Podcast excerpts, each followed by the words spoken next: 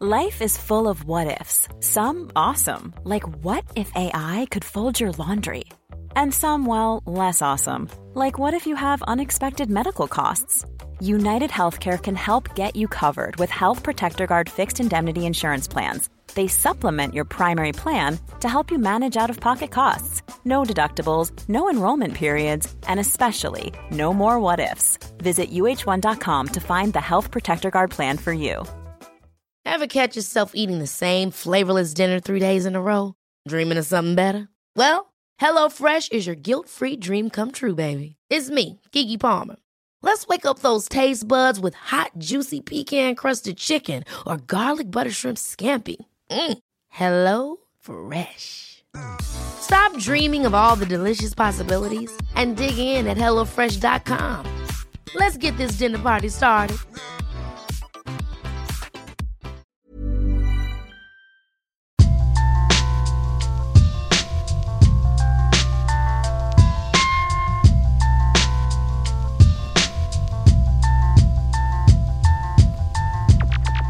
Hello, I'm Craig, and welcome to another episode of Football Kit Memories, the football podcast that gets under the shirt. Today, I meet football writer Kenny Miller, who in previous roles worked in comms for the Scottish FA and Hibs. During our chat, I speak to Kenny about his start in journalism at a young age, working with 442 magazine, and his more recent career working at Hampden and Easter Road. Kenny also shares some stories with me about the book he co wrote in 2012, Football Manager Stole My Life, in which he got to meet the legendary Tonton Zola Moukoko. Later, I asked Kenny to pick out three of his favourite football shirts and tell me a little bit about what they mean to him. We cover some classic shirts as Kenny told me about a trip to the velodrome inspired by Marseille legend Franck Sauzée, meeting the Jamaicans in Paris during the World Cup in France 98, and we round off 114 years of history with Hibernian's emotional Scottish Cup win in 2016. Remember, you can listen to this and other episodes of Football Kit Memories on all major audio platforms, including Apple Podcasts and Spotify. Please do like, follow, share, but above all, please do enjoy the podcast.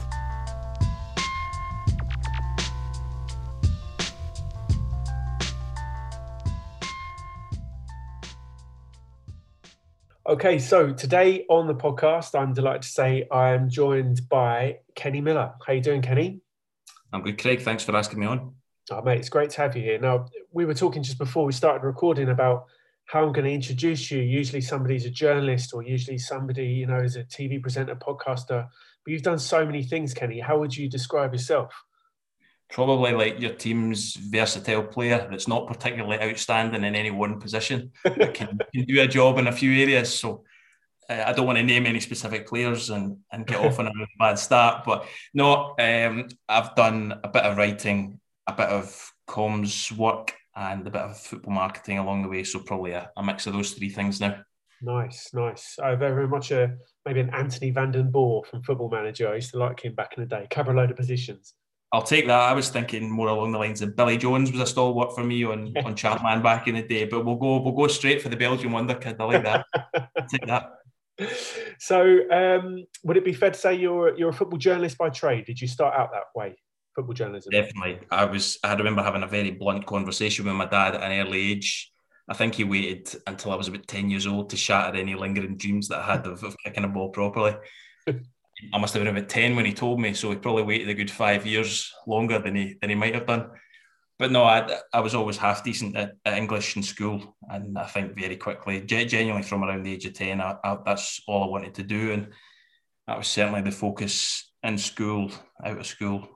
I, I did a sounds daft saying it now, but I had my, my own local radio show uh, on Argyll FM, Monday Night Football Focus, where we had big names like Craig Levein, Craig Brown would come on and, and, do us the turn. So the wow. I think it was there was reasonable feedback from the ten listeners, and everything kind of went from there. So yeah, from a very very early age, I, I, knew that was what I wanted to do. Wow. So were you you've been around a few different newspapers and things like that then? I was actually really lucky. We won a competition in, in 2002 as Scottish football's most dedicated football supporters because we would go and watch Hibs from from Campbeltown where I grew up. Yeah, that's a it's a lengthy, it's a seven eight hour round. I'm doing myself a disservice here, and, and maybe an eight hour round trip.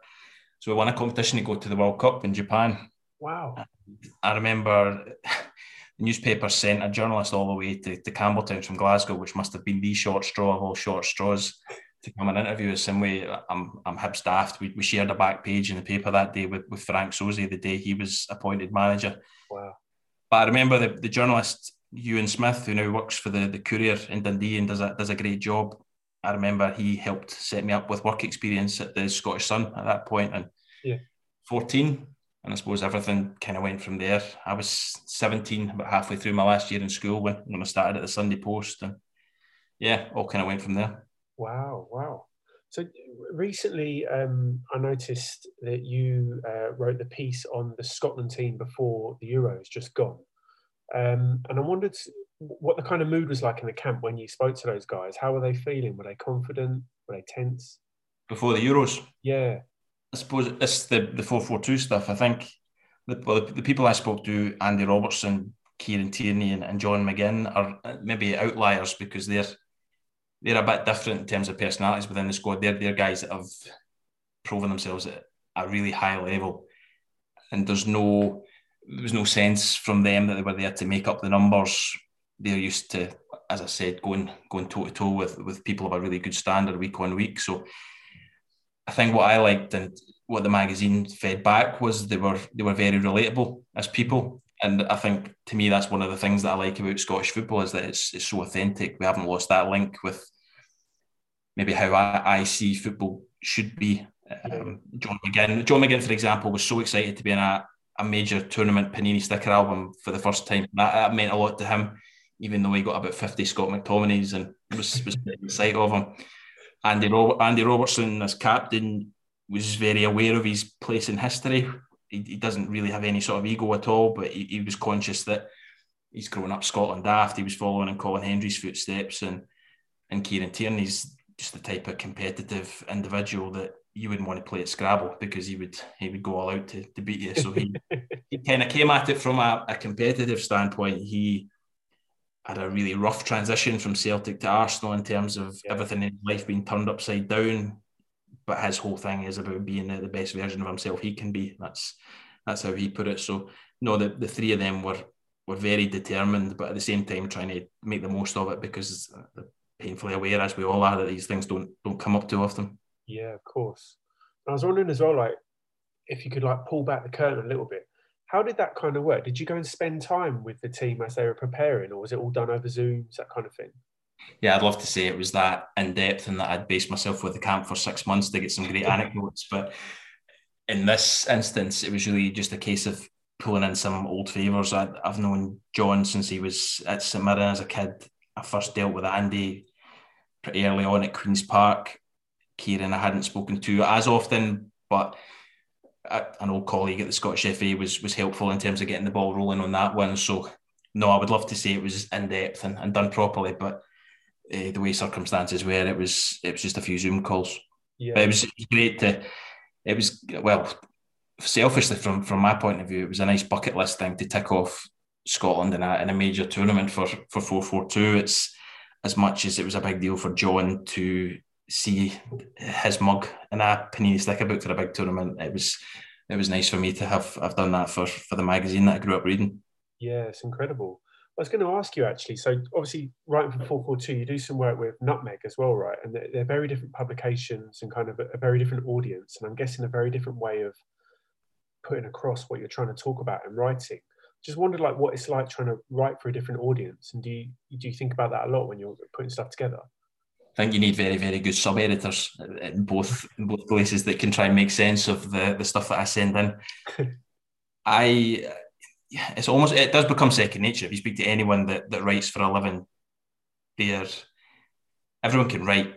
It's just about tailoring it for the, for the platform and, and the audience. So some of the best writers that I've ever worked with have been in the tabloids, for for example, and just because they're, they're not able to show off their extensive vocabulary doesn't mean they've, they've not got it. It can be a bit formulaic, but they're very tight. They can write to, to tight deadlines and stuff. So it's it's just a different it's just a different process. But no, I don't. I, I don't find the adaptation too difficult, and it's two publications that I enjoy working for. Four four two, like I said, was always the the big one, and I really like what Nutmeg, I suppose, stands for, and, and the way they tell maybe less obvious Scottish football stories, the same way that the boys at the terrace do, and, and a view from the terrace latterly on, on TV. And. I don't think Scottish football's rich, it's full of stories. I, I, don't think there's one way to tell them, but certainly I would maybe gravitate towards the way they, they these guys do it. Yeah, well, much like you said, the kind of kind of honesty and feeling of a, a, bit close to something, isn't it, with Scottish football? Which is one of the reasons why I, follow it and enjoy it as well. Um, so you did journalism for a long time, then you moved into kind of media and communications with the SFA. How did that all come about? It was never the plan. Like like I said, I, I only ever wanted to be a, a sports writer from the age of ten, and I had nine years at the Sunday Post, and then five five good years at the Scottish Sun, and I'd done a load of freelance stuff sort of around about that. But then it was really it sounds so cheesy this, but it was it was just a case of heart over head. Um, when I was asked if a role at the Scottish FA uh, appealed, and I'm a big Scotland man. I, I hear people talking about the, their English teams and stuff like that, but for me, it was always pretty black and white. It was always it was always Hibs in Scotland. Yeah. So the, the offer came up, and I didn't really give it that much thought it sounds it sounds bad. I was I really enjoyed the job I was in at the time. Really enjoyed the people I was I was working with, but it just it felt like a great opportunity, and and I was only really there for, for a year and a half. The way things panned out with the the chance to go to Hibs then, but I absolutely loved it. It's probably probably been the happiest time in my, my working life. It was a real privilege to to work in there, and they don't always they're not always perceived well, the people at the Scottish FA, because they're the governing body and it's probably never going to be particularly cool. But I know that every day it was a privilege to walk into Hampden. And I know every day it took about half an hour to get to my desk because there was always so many interesting people on all levels of the game to, to speak to. And they all had a passion for their own corner of the game. And it's those guys that I was really pleased for that night in Serbia because there's a lot of guys who have been in there for a long time working hard and they finally got the payoff this summer. Yeah, the unsung heroes kind of thing. What what exactly did the role entail there? Like, what kind of stuff did you do? Sometimes it felt like you were firefighting with a water pistol. it was I Greg Mailer, who was a boss at the time, who's now at, at, Manchester United, he I think I talked about short straws earlier on. Greg asked me to look after communications around the disciplinary side of things. So every time the compliance officer was involved, the Scottish Cup was a fun one because everybody loves the Scottish Cup. There's no there's no downside to that. Yeah. And I suppose the area that I was most enthusiastic about was the the youth teams, sort of up to under 21 level. I would help out the guys with the, A team and stuff, but I really enjoyed working with the, the, younger age groups. It was always something I'd I'd taken a, a keen eye on since I'd, I'd started out as a, a 17 year old, and I had some great trips away with with those guys and probably formed a, a few a few lasting relationships from that. So yeah, that those were the, the main responsibilities. But it was the kind of place where everybody rolled up their sleeves and, and mucked in, and you would find yourself working in all sorts. One day you'd be booking guests for a, a Scottish Cup draw, keeping everything crossed that there were no Rod Stewart type incidents, and, and next, you were uh, dealing with some of the more serious matters where you would have journalists sitting in the main reception at, at Hampden for, for hours on end having to order pizza. So it was yeah, yeah. It's a really it's a really eventful period, but I absolutely loved it. I'm still very close to, to everybody there to this day. So were you there when, it, when the Rod Stewart draw happened? I actually started, I think, in the first draw after that. Okay. And I remember I remember really naively thinking it was a small team we had working on the Scottish Cup and I remember really naively thinking like how hard can this be? It's just you put your hand in, you rummage about a bit and you draw out the teams. And I still remember the look of trepidation on everyone's faces after the just before we did the, the next draw. And I remember when we booked Amy Macdonald, who was great to work with, but right before the draw went live, she said, "Wait to see what I'm going to do." And she was only she was only joking, but you could see in everybody's faces instantly going a, a pale shade.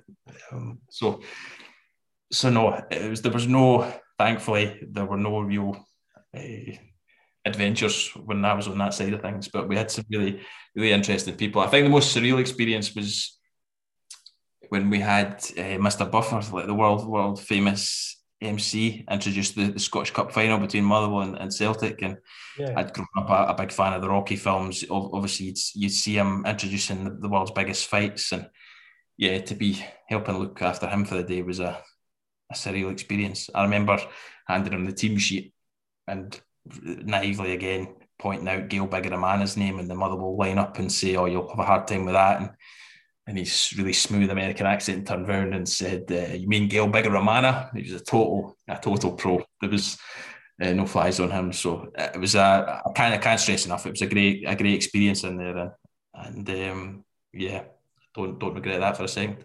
Very nice. So you, you kind of took that expertise you learned at the SFA and then moved on to Hibernian.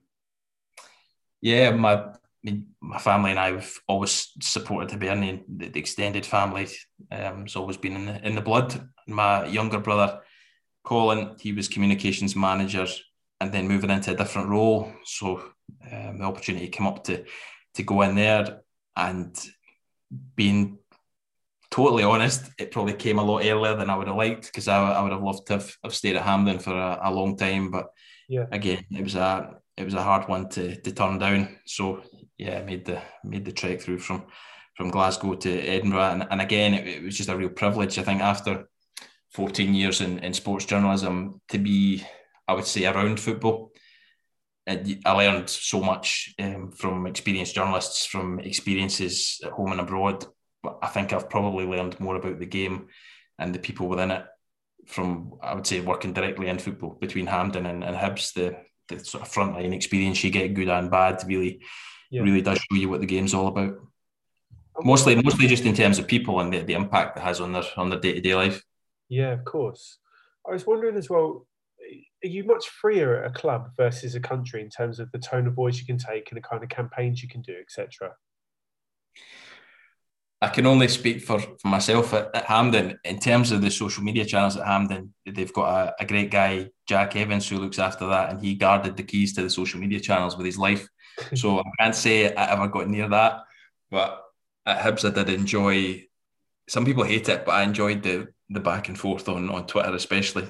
And I don't think there's any point in taking yourself too seriously. Obviously, you have to be professional, and and I think especially as a the, the journalist in you is always thinking one step ahead, thinking about the ramifications if you write something daft. But I do think at the same time you have to talk to supporters like supporters and not just be this faceless corporate entity and and try and be style over substance or anything like that. You, I always thought you would try and speak to a supporter the way you would want to be spoken to. So no, I, I enjoyed that that side of things. But yeah, at the, at the back of your mind, you're always thinking, please don't, please don't land everybody in bother. and I think I think we just about managed to get by without uh, without any major incidents. Very nice. Were you ever involved in any kit launch campaigns? Yeah, a couple. Again, I, I can't profess to having any input in the design side of things, which is probably a good thing because when you're a kid and you've got the blank sheet of paper, it's easy. But when you see how much goes into it, it's it's a lot more difficult. But those were always the exciting things. New kits and especially new signings, pushing the buttons on those. Yeah. You're very, very conscious that sometimes there's a lot of operational stuff you have to put out, and there's a lot of mundane stuff you have to put out. But you know when you push the button on that, that that's the stuff that that really excites people. And and again, that was a privilege to to be involved in. I was so I mentioned Jack at the Scottish FA. I was so pleased for him the moment Scotland qualified for the Euros, and and I saw another nice tweet from Andy McKinnon at Rangers when he got to push the button on Rangers winning the league yeah. I, am always so pleased for these guys because maybe other than ScotRail in this country, you don't get much more abuse than looking after the social media platforms of a Scottish football club. So those those guys go through it. So when they get that one moment, I'm always I'm always pleased for them. And that applies to applies to a lot of people. Yeah. Is there anyone out there kind of out with like Hibs of Scotland that you think does the job really well in terms of the way they communicate with fans, the way they market themselves, their brand, etc.? tried to. I mean, there was so many things I, I would have wanted to do at, at Hibs, but it's hard when you've you've got the churn or you you've got resource issues and you have to try and balance out what needs done against what you would like to do. But I was.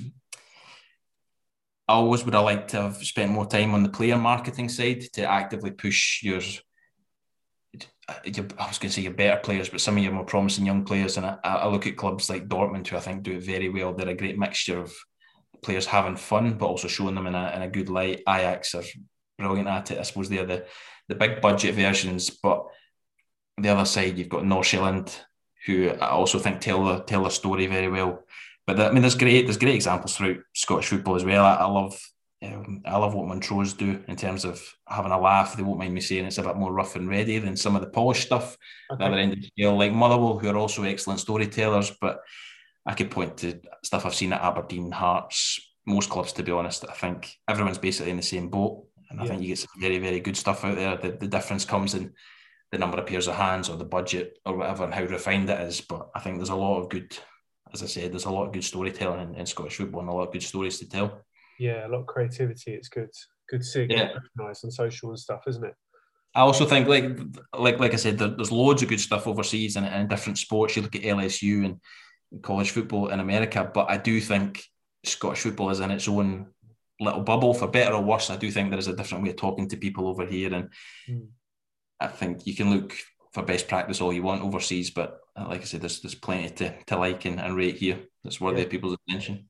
Well, it has to resonate with the audience you're speaking to, right? Isn't it? If you, you try to be an American NFL club and you're working in the SPFL, it's just not going to resonate, I suppose, is it? Yeah, and there's, there's, there's two sides of it. Listen, you have to be open to, to new ideas and, and doing things differently, but at the same time, I suppose it comes back to what are you doing it for and, and who are you doing it for. Yeah, you can you can spend so much time on a bit of content and make it the most polished thing, and you know it looks good and it'll look good in your show reel. But if it doesn't appeal to the supporters, then, then what's the point? You're really you're really doing everything for them. So yeah, that's what you, you keep coming back to. I think ideally. Yeah. So, like, Kenny, before we do dive into your kits, I wanted to ask you a little bit about a book that I really enjoyed reading. Uh, it came out 10 years ago, is that right? It's Football Manager Stole My Life. You were involved yeah. in. Can you tell me a little bit about that, how that all came about? I can take a third of the credit for this because I wrote a third of the book. I worked alongside uh, two guys called Martin Greig and Neil White. They were at, at, different newspapers, but we would see each other in the press boxes. So we would play in a, a particularly aggressive game of fives at Townhead. and the two of them now run a company called Backpage Press, which I've produced some of the, the best books, I was going to say in Scottish football, but in, across football in, in the last few years. They've done some uh, brilliant stuff with Graham Hunter. They got the rights to uh, Pirlo's book, which is one of the best football books you, you can read. Um, and they pitched the idea of, of doing a book on, on Football Manager or, or the series Champ Man that became Football Manager because it was the 20 year anniversary. Yeah. So the idea was to do it with the support of Sports Interactive, but do it off our own back so that we could be a bit more, have a bit more freedom about it. So uh, Backpage Press produced it with Neil, myself, and uh, an English writer called Iain Macintosh, who a lot of people will know. Yeah. We managed to turn it around pretty quickly. And yeah, that was that was 10 years ago. So that was yeah, that was one of the best things I've ever been involved in. It was just such such great fun, and we launched it in London with an open game of fives, and there was, was hundreds of people turned up for a, a kickabout wow. um, with a really extrovert Iain Macintosh in goal. I was just running about a bit the way I would, and uh, the star turn in our team was a guy called Tonton Zola Moukoko. Wow, that's the guy. I'm so glad. I'm so glad that was your reaction, and I don't have to explain who Tonton Zola is.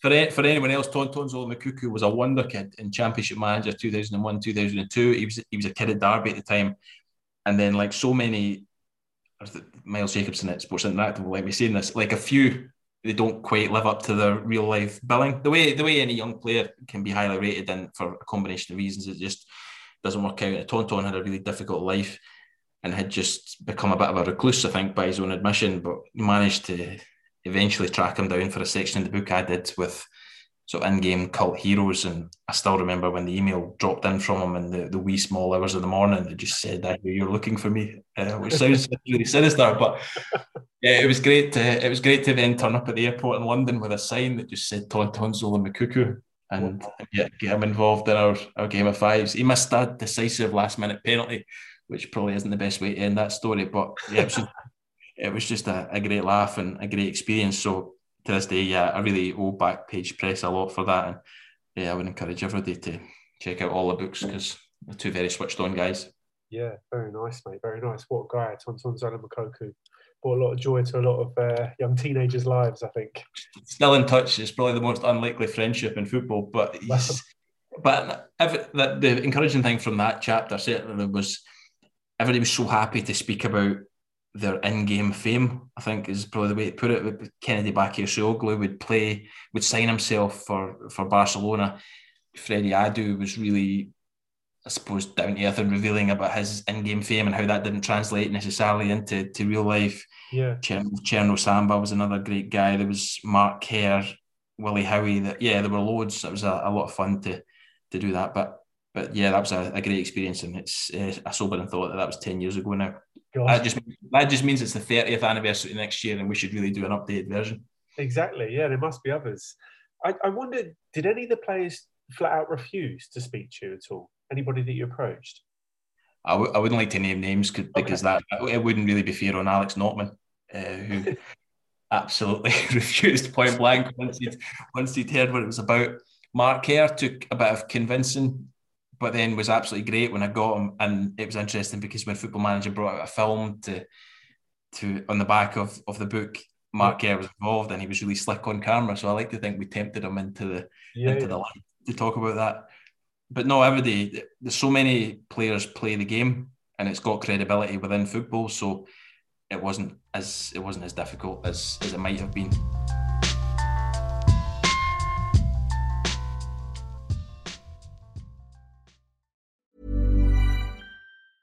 A lot can happen in three years, like a chatbot may be your new best friend. But what won't change? Needing health insurance. United Healthcare Tri Term Medical Plans, underwritten by Golden Rule Insurance Company, offer flexible, budget friendly coverage that lasts nearly three years in some states. Learn more at uh1.com. I'm Sandra, and I'm just the professional your small business was looking for. But you didn't hire me because you didn't use LinkedIn jobs. LinkedIn has professionals you can't find anywhere else, including those who aren't actively looking for a new job but might be open to the perfect role, like me. In a given month, over 70% of LinkedIn users don't visit other leading job sites. So if you're not looking on LinkedIn, you'll miss out on great candidates like Sandra. Start hiring professionals like a professional. Post your free job on linkedin.com/achieve today. Hey there, it's Michele Norris. I'm host of a podcast called Your Mama's Kitchen. When I travel, I'm usually looking for a way to find a taste of home when I'm not at home. And one of the things I love to do when I am at home is entertain. And Airbnb allows me to do that. When I was in California recently, I rented a house that had a great kitchen. And when we were sitting around the table, we're all thinking, we're in someone else's house. Someone could be in all of our homes as well. If you have a home, but you're not always at home, you have an Airbnb. Your home might be worth more than you think. Find out how much at airbnb.com/slash host. Wow. Nice. Yeah. What you're hearing are the sounds of people everywhere putting on Bombas socks, underwear, and t-shirts made from absurdly soft materials that feel like plush clouds. Yeah, that plush. And the best part, for every item you purchase, Bombas donates another to someone facing homelessness. Bombas, big comfort for everyone. Go to bombas.com slash ACAST and use code ACAST for 20% off your first purchase. That's bombas.com slash ACAST, code ACAST.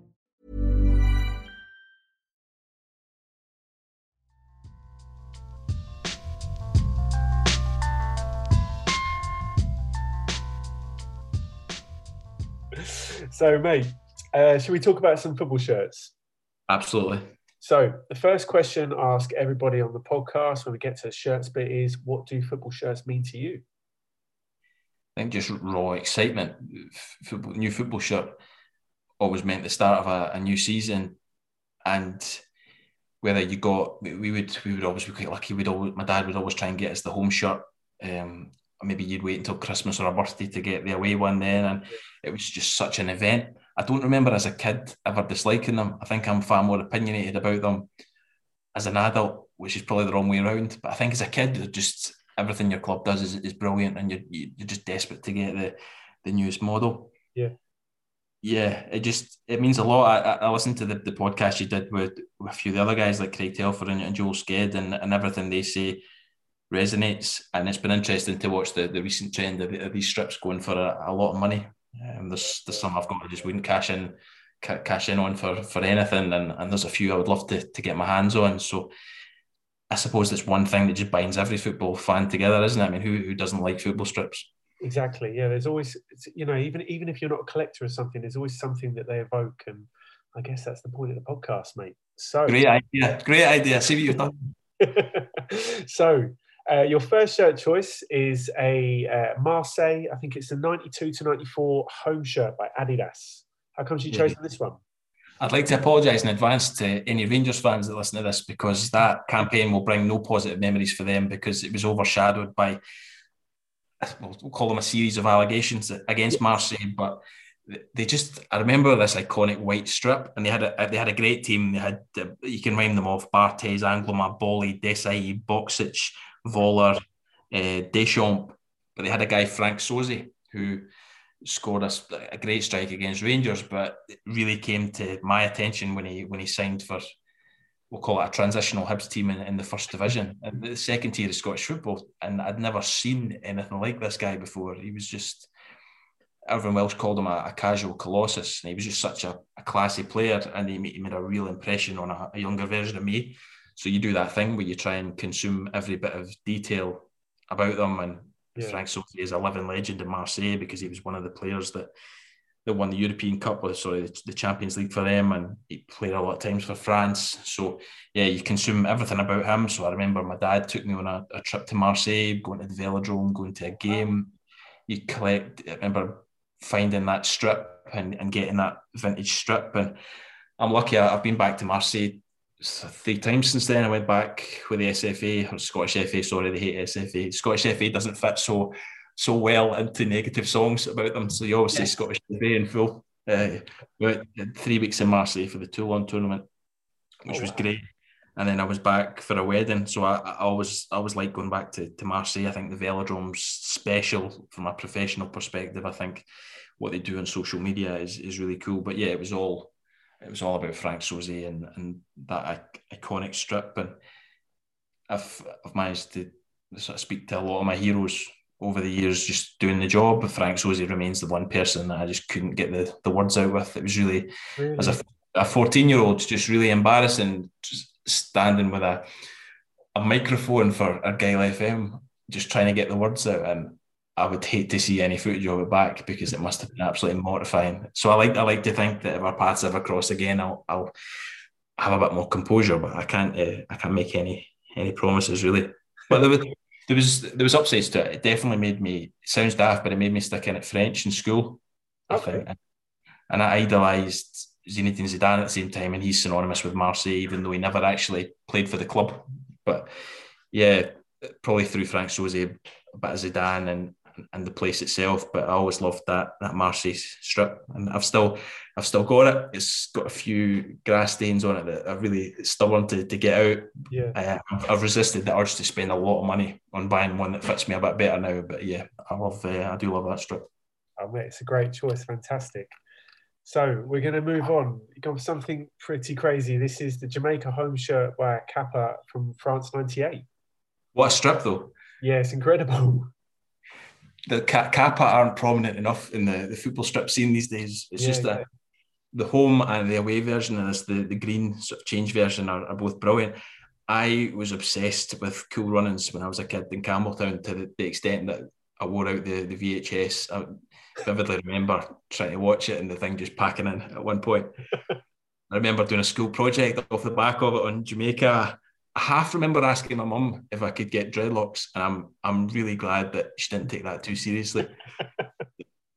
Uh, yeah, uh, that that probably shouldn't have gone any further than that two second conversation. But so I had this I had this thing for for Jamaica on the back of that, and like we we were lucky growing up. But my my dad we, we never went on holidays or anything. Every every penny he earned, he sort of put back into our football obsession, and we had all these great experiences. And I remember he took took me and the, the middle brother Colin over to the World Cup in '98. Just to, we didn't have tickets for any of the games, but even just to experience what it was like in and around Paris and mingling with the, the Jamaican fans again, just left a, an amazing impression and gave these wee kids from from Campbeltown. We, we you don't have a professional setup anywhere anywhere near Campbeltown, but it was a great insight into the kind of carn- carnival atmosphere around about football, what football can be, what it should be like, and yeah, yeah, mingling with the Jamaicans that day left left some impression. I really liked Ricardo Gardner, who was his Buccaneering left wing back from memory, and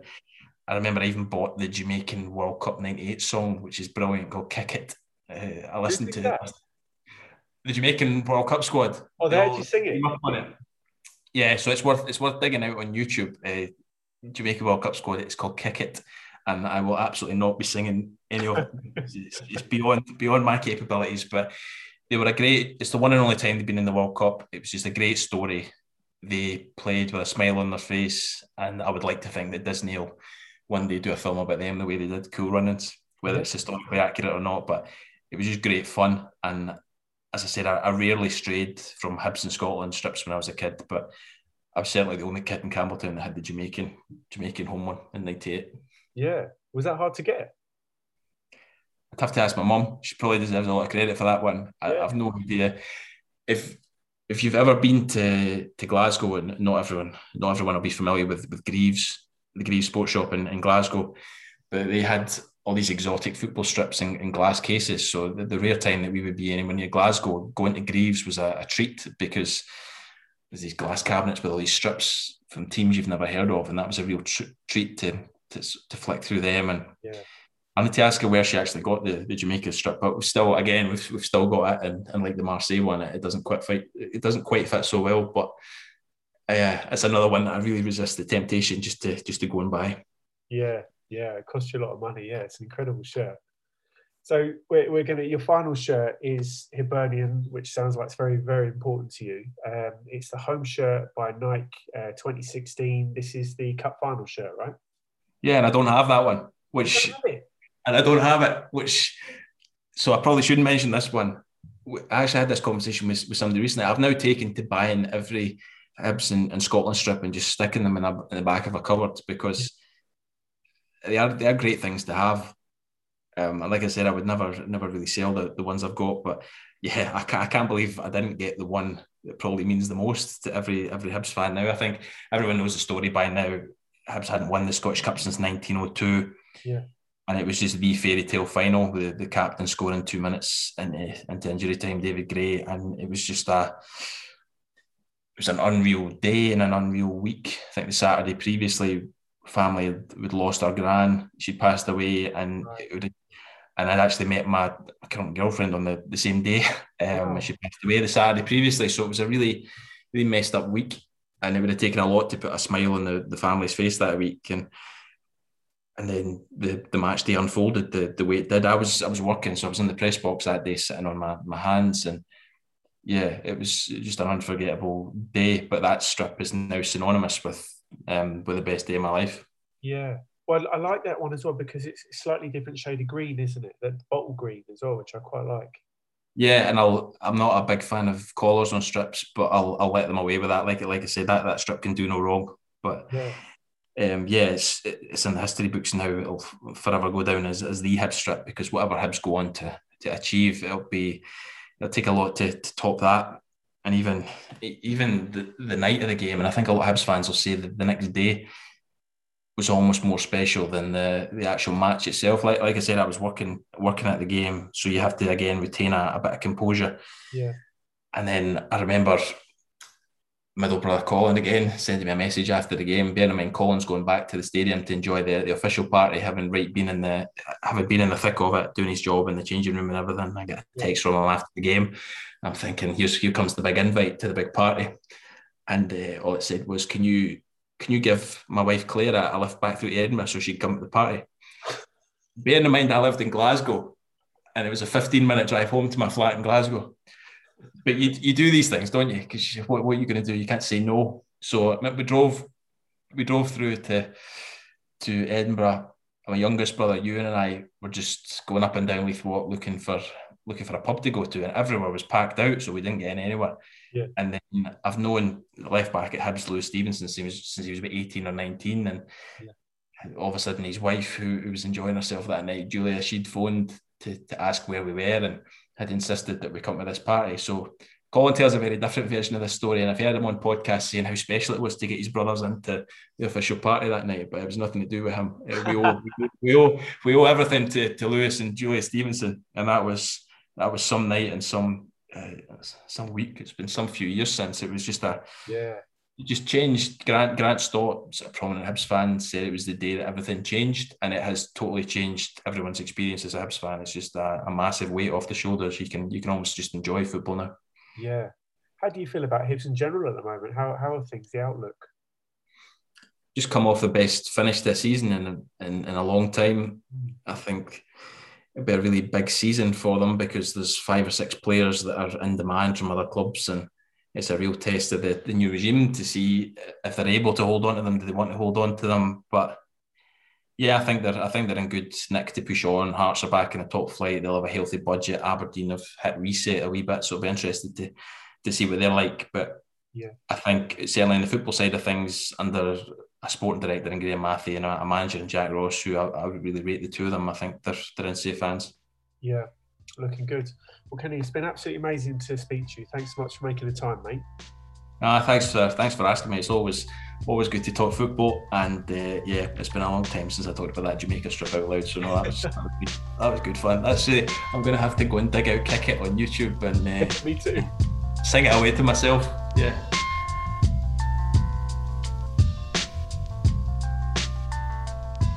So there you have it. Massive thanks to Kenny for sharing his football kit memories with me. You can follow me and my own collection on Instagram or get in touch via Twitter or email. Make sure you follow Kenny on socials too. And the music you heard was produced by Evaled. You can check out his music on his Bandcamp page. There's links to absolutely everything I mentioned in the notes section. And finally, thanks to you for listening. If you have enjoyed it, please do spread the word, give me a follow on social, and subscribe to Football Kit Memories on your podcast player of choice. And other than that, I guess that's it. Until next time, I'll see you later.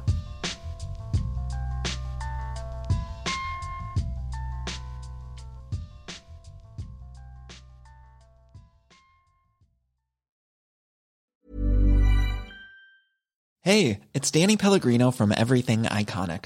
Ready to upgrade your style game without blowing your budget? Check out Quince. They've got all the good stuff shirts and polos, activewear, and fine leather goods, all at 50 to 80% less than other high end brands.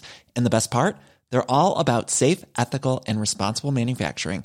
Get that luxury vibe without the luxury price tag. Hit up quince.com slash upgrade for free shipping and 365 day returns on your next order. That's quince.com slash upgrade. Hi, I'm Daniel, founder of Pretty Litter. Cats and cat owners deserve better than any old fashioned litter. That's why I teamed up with scientists and veterinarians to create Pretty Litter. Its innovative crystal formula has superior odor control and weighs up to 80% less than clay litter. Pretty Litter even monitors health by changing colors to help detect early signs of potential illness. It's the world's smartest kitty litter. Go to prettylitter.com and use code ACAST for 20% off your first order and a free cat toy. Terms and conditions apply. See site for details. Hold up. What was that? Boring. No flavor. That was as bad as those leftovers you ate all week. Keke Palmer here, and it's time to say hello to something fresh and guilt-free. Hello Fresh. Jazz up dinner with pecan-crusted chicken or garlic butter shrimp scampi. Now that's music to my mouth. Hello Fresh. Let's get this dinner party started. Discover all the delicious possibilities at hellofresh.com.